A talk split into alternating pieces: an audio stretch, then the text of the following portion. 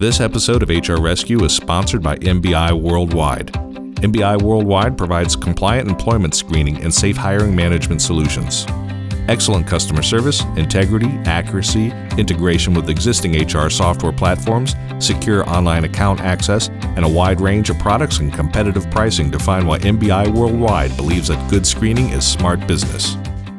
Each day, we get hundreds of questions from our clients and other small and mid sized business owners about some of the most common HR issues. We figured if they have those questions, you might too.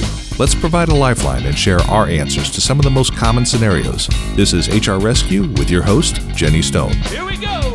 In most working environments, there are no handwritten rules surrounding proper email etiquette. Many of us know to avoid the obvious politically incorrect cartoons, offensive video content, unforgiving language, and other questionable materials. But it's often the lapses in communication that result in conflict. For example, by simply pressing forward without an explanation or introduction, you leave the message's meaning up to the recipient's interpretation. You could quickly offend your recipient and create an unnecessary misunderstanding. Here are 10 helpful guidelines. I encourage you to share them with your office. Number one, don't be lazy. Clicking forward with no explanation, as we mentioned above, can create a great misunderstanding. If you are a manager passing along a task, you may come across as impersonal or rude. If you are forwarding an article, the recipient may think that the article is intended for them personally. Long story short, if you're sending something, provide the reason you're sending it. Number two, use spell check. There's nothing worse than tarnishing a powerful message or important email with numerous spelling errors. It reflects poorly upon you and your business. A quick click to confirm all of your spelling is correct will save you the embarrassment. Number three, control the urge to reply all. Reply all is a bad habit to get into. Ask yourself, is this message relevant to every single recipient? If no, don't waste the time of others. Number four, confirm receipt. Did you receive an email this morning that you won't be able to address until tomorrow? Confirm receipt. Let the sender know that their email is going to be addressed and did not intentionally get ignored or land itself in the spam filter. Number five, one subject per email. Do you have a lot of projects circulating around the office? One subject per email will keep you and fellow employees organized. It will also make emails and resources surrounding a project easier to find when you're searching for it within your inbox.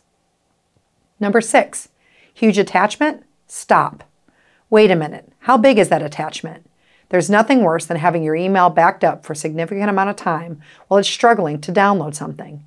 If you have a large attachment, resort to other ways of sending it, or at the very least, check with your recipient to see if it's okay to send.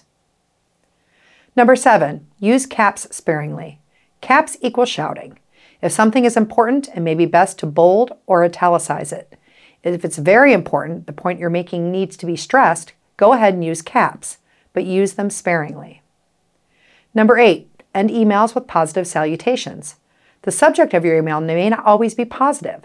In fact, you may be delivering bad news, but never fail to let people know that they are appreciated. Sign off with thank you, regards, much appreciated, or other nice sayings. Number nine, contribute something. Answering an email with you too or thank you may seem polite, but it adds little to the conversation.